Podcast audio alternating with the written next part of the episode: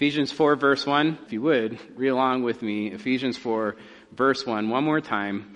I, therefore, a prisoner for the Lord, urge you to walk in a manner worthy of the calling to which you have been called, with all humility and gentleness, with patience, bearing with one another in love, eager to maintain the unity of the Spirit in the bond of peace.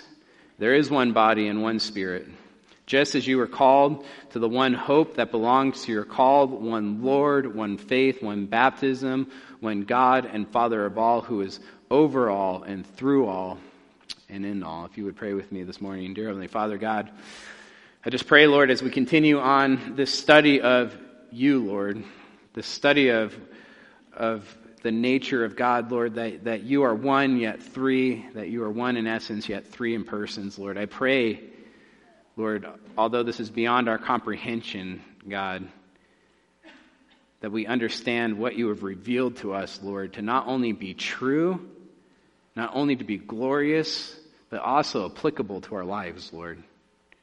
I pray that as we look again in depthly at the doctrine of the Trinity, Lord, that we walk away today with practical application, Lord, and how we interact in our relationships, Lord, here at the church, in our family, in our marriage. Lord, at work. God, you have created us to be, be men and women that need and, and model relationship, Lord. And I pray that that is true, and I pray that we understand why that is true this morning. In your son's name, amen. We've been saying the overarching theme of Ephesians, uh, again, of course, is unity and love, and we're in the heart of the book of um, Ephesians, and, and we've been talking about unity now for weeks. And I proposed a question a few weeks ago How does unity glorify God? And the simple answer has been it glorifies God because it reflects God. Unity reflects God because God is unified. He is a trinity, three persons unified. And therefore, our unity glorifies God because God is a tri unity. The Trinity is foundational, in other words, to our unity as a church body. And last week and this week, because of that, and because of the passage I just read that really focuses on the Trinity, we have been focusing on the doctrine of the Trinity. We've been trying to answer three questions, and the three questions are these Does the, do- does the Bible demand and support the doctrine of the Trinity? The second question is this Does the doctrine of the Trinity make logical sense? And the third question how does the doctrine of the Trinity impact our lives? Last week, we did my, our best to answer the first two questions. Does the, the Bible demand and support the doctrine of the Trinity? And of course, the answer is yes. The Bible teaches three things that the Father, the Son, and the Holy Spirit are three distinct persons, that all three persons are fully divine, and there are, or, but, and there is one God in essence. In other words, there is one God that has revealed himself in three persons. Unified diversity. We've been using those words, that God is unified, yet at the same time diverse. The second question we tried to answer last week is Does the, the doctrine of the Trinity make logical sense? And we came to a conclusion that it's not illogical, it's not a contradiction. It's one essence, three persons. It's unified diversity. And that's not a contradiction. It's a mystery. It's beyond our comprehension, but it's a mystery that creation reflects. And if you would like a, a, further explanation of why creation reflects the Trinity, I would encourage you to, to listen to the sermon last week if you missed it. But today, we're going to be answering the question how does the doctrine of the Trinity impact our lives? In other words, what is the application that comes from the doctrine of the Trinity? And before I even get started, I just want to give credit to two books that I am heavily relying on in this sermon. And the first one is Bruce Ware. It's by Bruce Ware. It's called Father, Son, and Holy Spirit. The second one is Tim Chester. It's called Delighting in the Trinity. And if you want to look these books up, I encourage uh, you to read if you want a deeper understanding of the Trinity, either one of these. There's another Delighting in the Trinity that was written by Michael Reeves, I think is his name. And, and both those books are great. So if you get mixed up, it's all right. Uh, Tim Chester or Michael Reeves. Uh, but Bruce Ware was my professor in, in seminary, and I, I use his book heavily in the sermon, and I'll be quoting from him a lot this morning. So, how does the doctrine of the Trinity impact our lives? I have five application points. And I learned this morning that I probably should have had like a three or four sermon series instead of trying to do two. And so I'm going to be speaking fast and trying to get through this. And there's a lot of information that's going to be coming out this morning. And um, hopefully we'll get out in time. So the first application point is this God intends his very nature to be expressed or imaged in our human relationships. God intends his very nature to be expressed or imaged in our human relationships. Psalms 19:1 says, "The heavens declare the glory of God, but only man was made in God's image." In fact, Genesis 1:26 says this, "Let us plural, let us make man in our again plural, our image after our plural likeness. And then verse 27 it says this So God created man in his own image. He created, or in the image of God, he created him, singular. Male and female, he created them, plural. God is a God of relationship from eternity past. And one way we image God is in our relationships. And I, I have to say, after this study, I really think one of the main ways, if not the main way, we image God is in relationship. That is marriage and family. Right? Marriage images God. Unity, one flesh, diversity in roles, relationship, authority, gender. Male and female, he created them. Family images God. The husband has authority over the wife, who both have authority over the child, yet are all equal in value. Just like the Father has authority over the Son, and they both have authority over the Holy Spirit, yet all equal in value.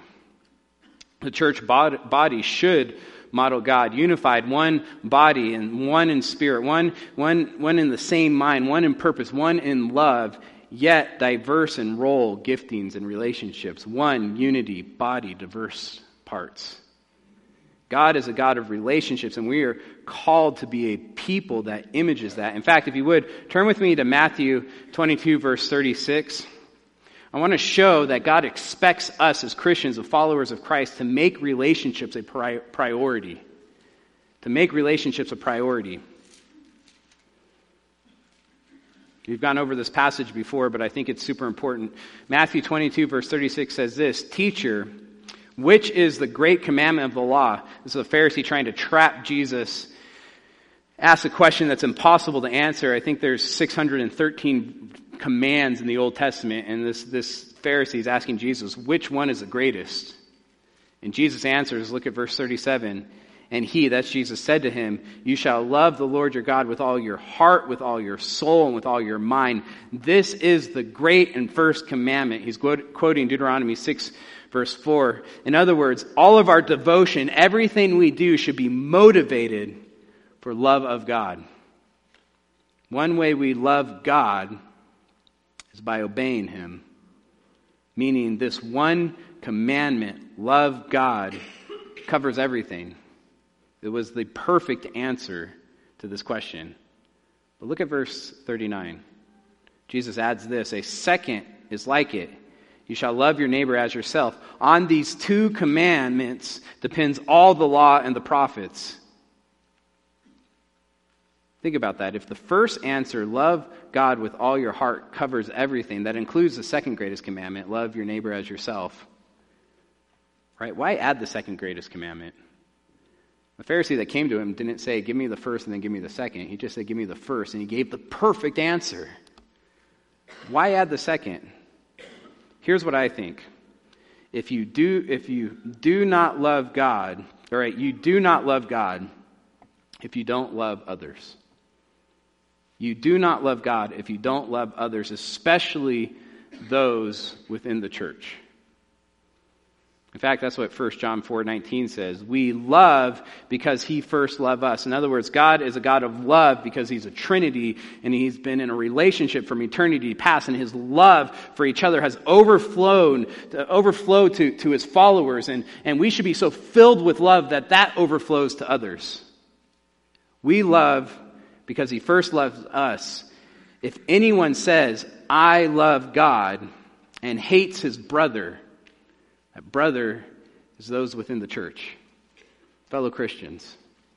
Anyone says, I love God, and hates his brother, he is a liar. For he who does not love his brother, whom he has seen, cannot love God, whom he has not seen. And this commandment we have from him whoever loves God must also love his brother. In other words, you want to know how well you are doing loving God? Look at how well you're doing loving others. Think about that. If man is made in the image of God, especially your Christian brother, born again in the likeness of God, has the Holy Spirit, right, the third member of the Trinity, living within them, how can you say, I love God and hate his image? James picks up on this and he says something very similar in James 3:8. He says, "No human being can tame the tongue. It is a relentless evil full of deadly poison. With it, the tongue, we bless our Lord and Father, and with it we curse people who are made in the likeness of God." That makes absolutely no sense. That's what James is saying. How can you say that you worship God and bless God while you while you talk behind people's backs, while you gossip, while you say ugly things about your brothers who are made in the image of God that makes no sense. How could you say you love God when you curse his image? Man images God, especially Christians. So here's the point it's easy. It's easy to trick yourself in thinking that you love God. It is much harder to prove that you love God by loving others. Right? I mean, think of the Pharisees. If anyone tricked themselves in thinking they loved God, it was the Pharisees. But they had God Himself put on the cross and killed. How are they doing loving others? Not very well. It's easy to trick yourself in thinking you love God. It's much harder to prove your love for God by loving others. And that's why Jesus added the second greatest commandment. Love for others shows love for God. He was talking to Pharisees. God is a God of relationship. Therefore, we need to make relationships a priority, especially the marriage relationship and the church body relationship. Which leads me to my second point. God made, or being made in the triune God's image tells us that we are made for community. You might be asking to yourself, isn't that the, the same as the first point? Think about this God is a trinity not a duality. In other words, it's three persons, not two. In other words, we were made for relationships, that's true, but we were also made for community. Community.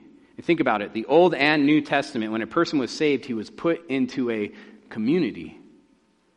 The Old Testament was Israel, the New Testament was the church or is the church. The Old Testament, the outward signs, think about this, the outward signs of salvation was circumcision and the sacrificial system. Both of these were personal and intimate practices, and both identified people with a community, Israel.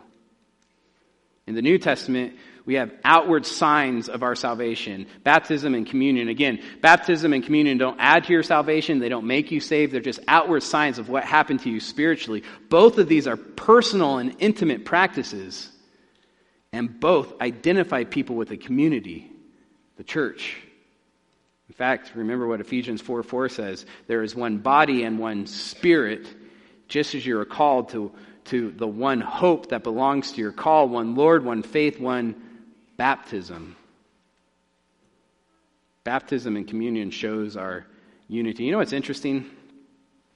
America is the only country that I know of. There might be a couple other countries out there, but but it's in the minority. It's the only country that I know of that baptism doesn't cost you anything.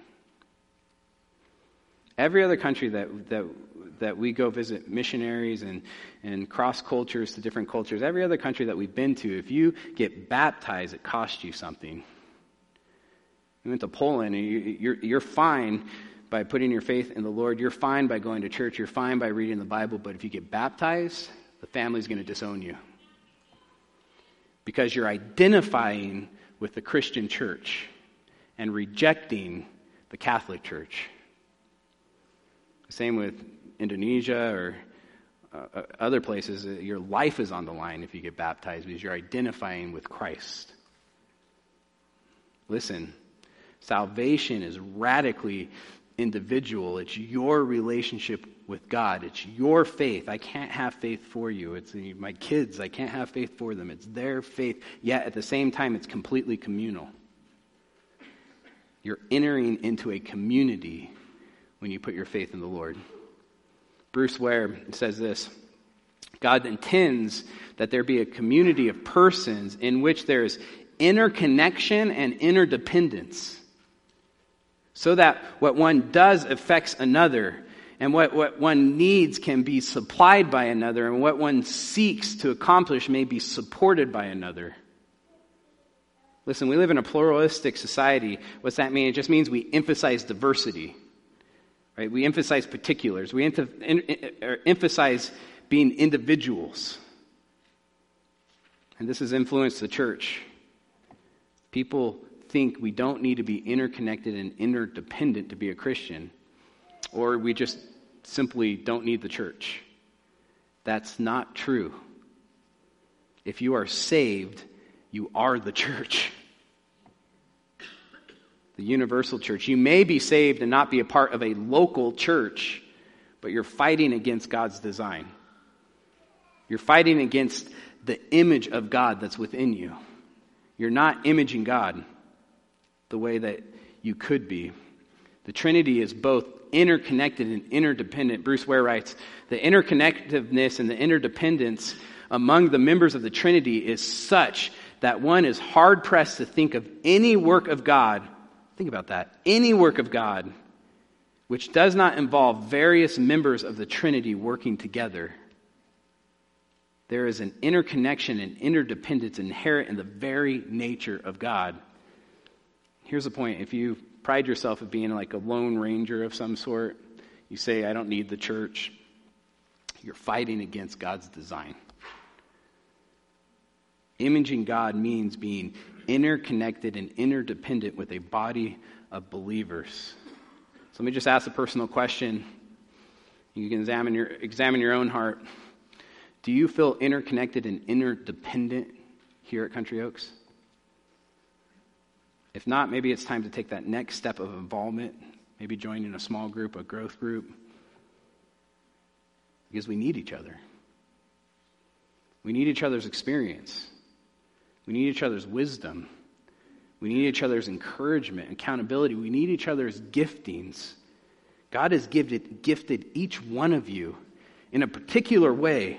We're going to talk more about this next week, but in a particular way to be used to build up the body. We need you. And God has sovereignly placed you into Tehachapi and here at Country Oaks. So we, Country Oaks, need you. This leads me to my next point. Verse, or, uh, point number three. The Trinity models to us a unity that is not redundancy and a diversity that's not discord. In other words, the Trinity models perfect unity in perfect diversity. Unity in essence, purpose, mind, love, diverse in persons, roles, and relationships.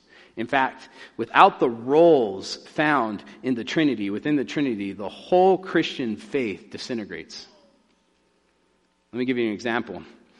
Has anyone ever asked you, as you're witnessing to them or this relatives, has anyone asked you, what are you saved from? When you say, I'm a Christian, I'm saved, does anyone ask you, saved from what? You know what the answer is? God's perfect, holy, just wrath. God is just, and He will punish sin. And if you're not a Christian this morning, that is a warning. Your only hope is putting your faith in Christ. That he paid the, the payment on the cross for your sins. And, and that gets that's the point. Like God is both your Savior and God's justice is also what and whom you're being saved from. How is that possible? So, what one theologian has said in order for us sinners to be saved, one must see God as the one judging our sin, the Father, and at the same time, the one making the payment for our sins, the divine Son. and at the same time, the one empowering and directing the incarnate Son, the Holy Spirit. For the Christian God to be Savior, he must be triune, the Father, Son, and Holy Spirit, unified in essence, yet diverse in roles. Father, just judgment. Son, making the payment. The Spirit, empowering the Son and empowering believers. In this, we see perfect unity and diversity. You know what? We're called to model this. We're called to model this. Unified as the body of Christ, one body, one purpose, one ultimate goal, one mind, yet at the same time diverse. You know, just a side note, and this is something that was told to me, and I think it's just absolutely true. The first sign a church may be unhealthy, and I'm just going to say sign and may. I want to emphasize that. It's not a guarantee. But the first sign a church may be unhealthy is that there's no diversity. You walk in the doors and and there's they're all the same age, all the same jobs or same wealth, all the same giftings, all from the same culture or race. The sign that that may be an unhealthy church. A healthy church is both unified in worship, doctrine, love, and purpose, yet at the same time diverse. Listen, when that happens, it's beautiful, is it not? It's beautiful. You know what? It reflects the glory of God, it reflects the beauty of God, unified and diverse. Listen, I just want you to hear the unity and diversity in 1 Corinthians 12, 4 through 6. I, I went over this verse or this verse last week, but just listen. 1 Corinthians 12, verse 4 says this Now there are varieties of gifts, diversity, but the same Spirit, unity. And there are varieties of services, diversity, but the same Lord, unity. And there are varieties of activities, diversity, but the same God who empowers them all and everyone, unity. And then look at verse 11. It says this All these are empowered by one and the same Spirit, unity, who apportions to each one individually as he wills. Diversity. Unity, one body, diversity of gifts, services, services and activities. But that's not the only diversity we should see in the church, not just our giftings. But the church should be diverse in age, background, cultures, ethnicities, within the body of Christ.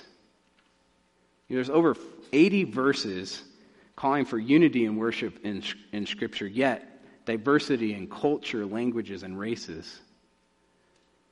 I mean, think of Ephesians, just for example diversity, Jews and Gentiles, unity, one body. You know, it's beautiful when that happens. You go to a, a church that has South Koreans and North Koreans worshiping together one God, unified, that's beautiful, that glorifies God. When you come to a church that's full of all types of ages, worshiping together, laying down their preferences, you have to lay down your preferences to have a church of all different ages. That's beautiful. It shows the diversity I mean, throughout the whole Bible, we see all the nations, all peoples of the earth, all the earth, all the families, right? All the earth, all to the ends of the earth, all mankind, every language, every tongue. Listen, the Trinity is one of my greatest motivations for missions. It's one of my greatest, one of the reasons I, I, I'm so excited for cross cultural work is because God wants a diverse church. God doesn't promise that the majority of mankind will go to heaven. In fact, he promises the other thing the minority will be saved. Wide is the way to destruction. Yet he does promise that there will be people from every nation, every tongue. God wants diversity in his church. Right? Revelations 5 9 says this and they sang a new song, singing, You are worthy to take the scroll and open its seals because you were, were slain, and with your blood you purchased for God persons from every tribe and language and people and nations, diversity. Verse 10 And you have made them a kingdom, unity. One kingdom. Listen, in the end, and I can go over verse and verse and verse, it says the same thing, but at the end, there's going to be one kingdom, yet diversity in tribe, people, languages, and nations. In fact, I don't think it's going to change. I think just from, and there's, I guess there's arguing that goes with theologians and how this is going to work, that we will speak different languages but understand each other, kind of like tongues in, in Acts 2 for eternity. This diversity within one kingdom, worshiping God forever. We are called to embrace this because it glorifies God. How can we embrace diversity? somewhat hard and attached, I get that. But there's three ways we can do this. First, make missions a priority. Make missions a priority. The gospel going across cultures to people that have never heard the gospel before, people groups. Make that a priority at church. Another way we can do this is to try to reach the diverse cultures within our small town. I know there's not that many, but there's a large Hispanic culture in our town. We could do better at reaching the, the, the, Hispanic culture. And I'm thankful if you're Hispanic and you're here this morning, we have a growing Hispanic population in our church. We love you and we're thankful you're here. There's a growing Middle Eastern culture in our community. We could purposefully reach out to that culture. Another way we can do this is purposely make friends within the church that are different than you different ages, different backgrounds, different ethnicities. And listen, this is hard. That's why I say purposefully, it takes effort. I'm thankful, I said this first service, but I am thankful for women's ministry that decided, hey, we're just going to do that. We're going to mix the groups up. We're not going to do different age levels. Side note, this is hard, right? You know why it's hard? It's actually Brent that told me this, and I just it makes so much sense. You know why it's hard to do this to reach out to people that, that aren't like that uh, aren't like us? Because we love ourselves. we have a self love,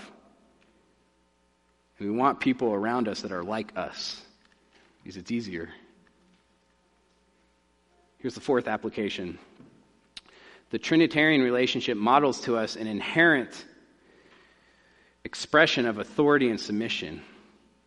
The Trinitarian relationship models to us an inherent expression of authority and submission. Our culture despises authority, whether it's police, government, parental, the husband's authority over the wife within marriage. Ooh. One day, we'll, they're going to lock these doors because we preach that. Pastoral authority in the church our culture is programmed in us to despise authority, yet in the Trinity, we see a beautiful picture of authority and submission, lived out in perfect joy and love.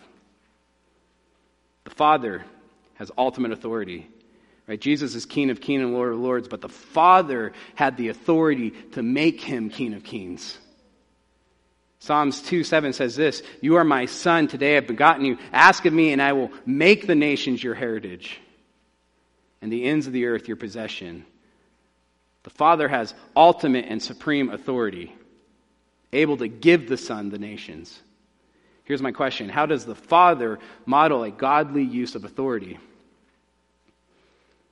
Well, one way he's willing to delegate his work to others.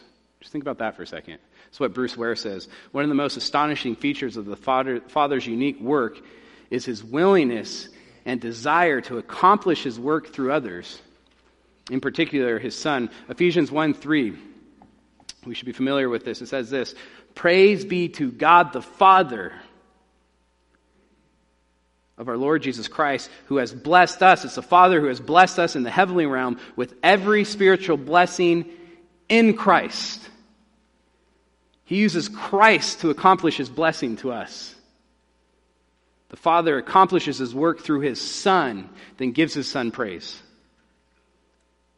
Which leads to our second point. He, the Father, makes much of those under his authority. He makes much of those under his authority. The Father doesn't neglect his own authority or glory, but at every opportunity, he praises his Son. He says, Look at my Son. Look at my Son. In fact, Philippians 2 9 through 11 says this Therefore, God, that's the Father, has highly exalted him, that's the Son, and bestowed on him the name that's above every name, so that at the name of Jesus every knee should bow in heaven and on earth and under the earth, and every tongue confess that Jesus Christ is Lord to the glory of God the Father. He delegates his work to the Son, who is a subordinate, who is under his authority. Then he makes much of him when his Son accomplishes his task. The application should be pretty obvious. If you're an authority, be willing, willing to delegate your work to those under your authority and make much of them when they succeed. Right? This works in parenting. Give your children responsibilities then praise them when they succeed. Encourage them when they do good. This works in marriage. Husbands, do you make much of your wife? Do you encourage your wife? Do you let them know how much you love them and appreciate them, and not just them in front of others? Stop criticizing them. Start encouraging them. It works in the church body. I can be a perfectionist. I actually am surprised that I can be a perfectionist.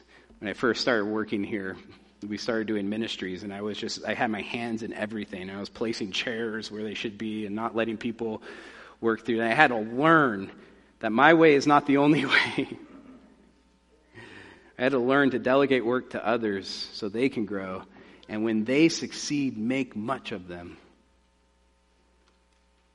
These all model the Father's authority. What about the Son's submissiveness? What can we learn from the Son when it comes to authority and submission? Listen, being submissive does not mean being inferior. In fact, it's godlike.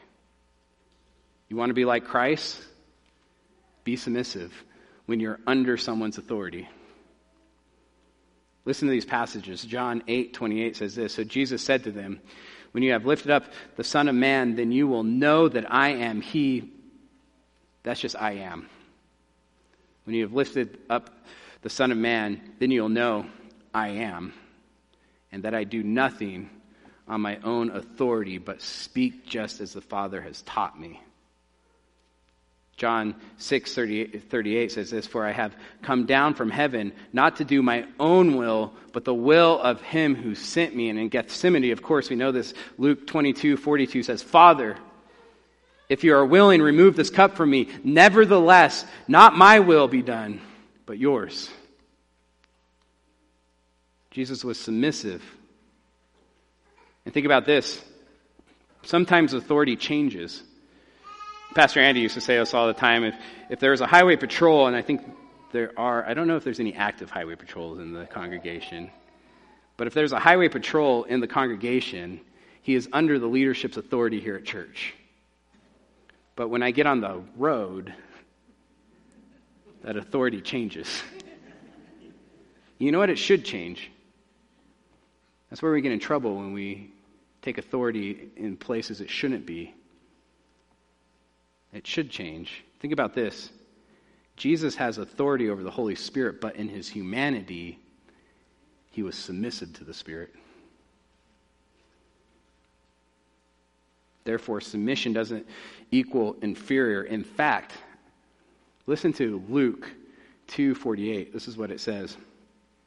And when his parents, that's Mary and Joseph, simple human beings, when his parents saw him, they were astonished. And his mother said to him, Son, why have you treated us so? Behold, your father and I have been searching for you in great distress. And he said to them, Why were you looking for me? Did you not know that I must be in my father's house? They did not understand. Of course, they didn't understand, right? Jesus is beyond them, right? Beyond them. They didn't understand the saying that he spoke to them and he went down with them and came to Nazareth and was submissive to them. If you're a wife and you're saying, I want to be submissive to my husband, but he's a sinner, and, and Jesus was submissive to his father, but he was perfect, how could I be submissive? Listen, Mary and Joseph were sinners. And Jesus, the Son of God, the creator of everything, who holds the universe together by, by the power of his word, all knowing, all powerful, in his humanity, was submissive to his human parents. Submission does not equal inferiority, it is Christ like. What can we learn from the Holy Spirit? We can model his willingness to make those in authority over him look good without taking any credit himself. And this is remarkable when you think about it. The Spirit is always pointing people to the Son. Always. And through the Son to the Father. The Spirit has this background role and he embraces it, and there's no resentment, there's no jealousy, there's no anger. I mean, think about this. The Spirit, in particular, in the, in the Godhead and the Trinity, the Spirit is the one that's the, the author of Scripture. The, the, God is the author of Scripture, but He uses the Spirit, right? God, God the, the, the, the Spirit is the one that inspires men to write. What does all of Scripture point to? Jesus. We see no complaining. He just does everything to make those in authority over him look good. In fact, you want to honor the Holy Spirit? Right? There's whole movements that are happening of, of, of worshiping the Spirit, I believe, differently than the Spirit wants to be worshiped. You want to honor the Holy Spirit, worship Jesus. Do two things live by the Spirit and make much of Jesus. We should always strive to make those in authority over us look good. That's the example. We should work hard in hopes that those above us would succeed. When we model authority and submission after the Trinity, it really is a beautiful thing. Which leads to my fifth application point. Marriage is meant to image the triune God, where both members are equal in essence or value yet diverse in gender and roles. This is designed by God and is a reflection of the Trinity. The attack on marriage today is a direct assault against the glory of God. Because marriage was meant to image God. This includes divorce, cohabitation, the egalitarian movement, which denies the husband's leadership within the home or authority within the home, and homosexual marriage. I just want to be clear God intended marriage to be a lifelong, one flesh covenant relationship, unity between a, a male and female, diversity, where the male has the authority and responsibility as leader. Anything less is a direct assault against the nature of God. Marriage was meant to image God. Listen, your marriage is bigger than you. Your marriage is bigger than you. It should glorify God. It should reflect God. And, and before I move on, I just want to say this. If you're divorced this morning, we love you. I'm glad you're here. Like, there is grace. We need you. If you are someone that is struggling with homosexual feelings or, tem- or, or temptations, where there's grace. There's grace. Please come talk with a pastor or a leader or someone that you know that is godly, that will love on you, yet speak truth. That marriage was meant between a man and a woman. Marriage was meant to image God. Here's some application for husbands and fathers. Model God, the Father's example of authority by loving your wife and children as the Father loved the Son. Right, we talked about this. Make much of your wife. Encourage your wife and your children. Wives and mothers, embrace the role of submission, knowing that God has shown us that being submissive does not make you inferior. Marriage should, should model equality in value, diversity in roles and authority. In fact, if you overemphasize either one of this, these, you're not modeling God. Right? Some cultures treat women as inferior to men in value. Probably tendencies of more conservative cultures. That's wrong. You're not modeling God. Some cultures say women and men should be equal in authority. That's probably more liberal cultures. That's wrong. You're not modeling God. The balance is found in the Trinity, equal in value, diverse in roles, relationships, and authority.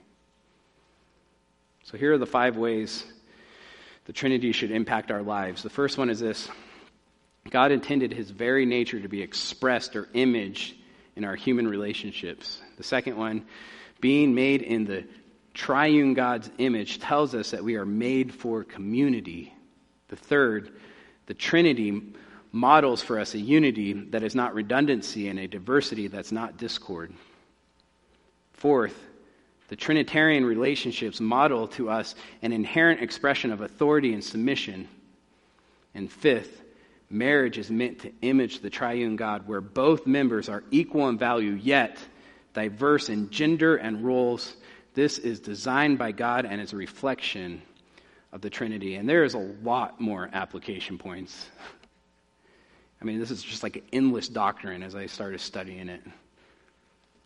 But I want to end with this. Last week I gave more of an apologetic sermon.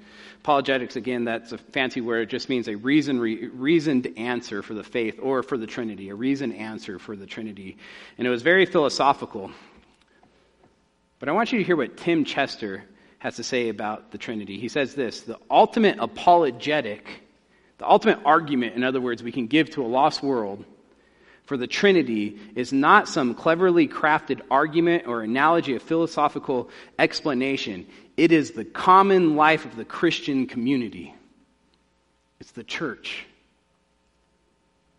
You know what's funny? This is the second time I've preached on the Trinity. And the first time Brent asked me if I would preach for him, and I just asked, hey, is it okay if I preach on the Trinity? Because I'm writing a paper on the Trinity. And my mind's just stuck in this, and I'd love to, to preach on the Trinity. He said, sure.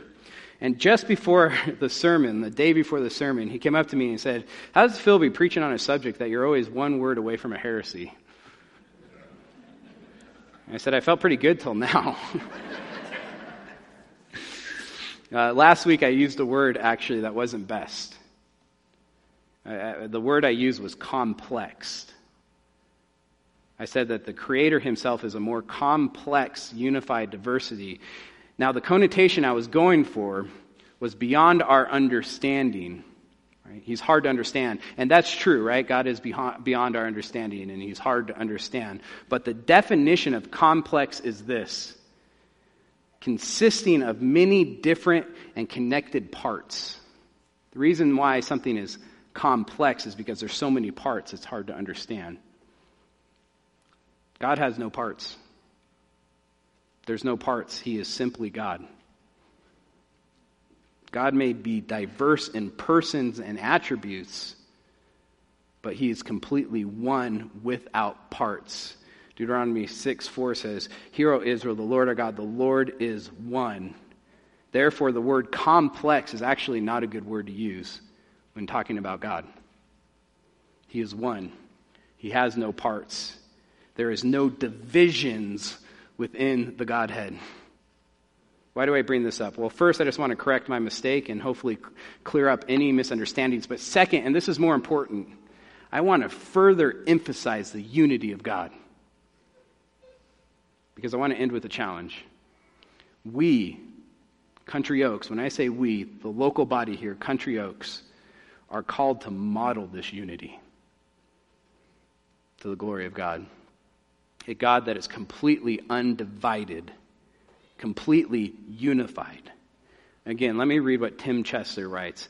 The unity, or the, the ultimate apologetic for the Trinity, is not some cleverly crafted argument or analogy, a philosophical expression. The ultimate apologetic we can give to a lost world is our unity, our love for one another in diversity. Let's pray.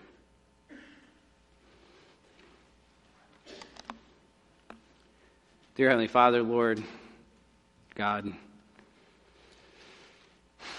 that's my prayer. Lord. It's been my prayer as we've been going through this passage in Ephesians week in and week out, this, that, that our unity, Lord, that we would be such a loving church and, and so unified in our, in our worship of you, Lord, in our, in our faith, in our, in our, in our identity, Lord, that, that it would be attractive that we can invite people in and they could see our love for each other and be what's different with them, Lord. I pray that, that our unity as a church body is the ultimate apologetic that we have. You said that they would know us by our love. Lord, let that be true of Country Oaks. Help me be more loving. Help me to, to reach out to people, Lord. To go outside of my comfort zone, Lord to reach out to people that are different than me, the different ages, different backgrounds, Lord. Reach out to people that are, are visitors, Lord, that are first time, and invite them into to our oneness, Lord. Our oneness in worship of you.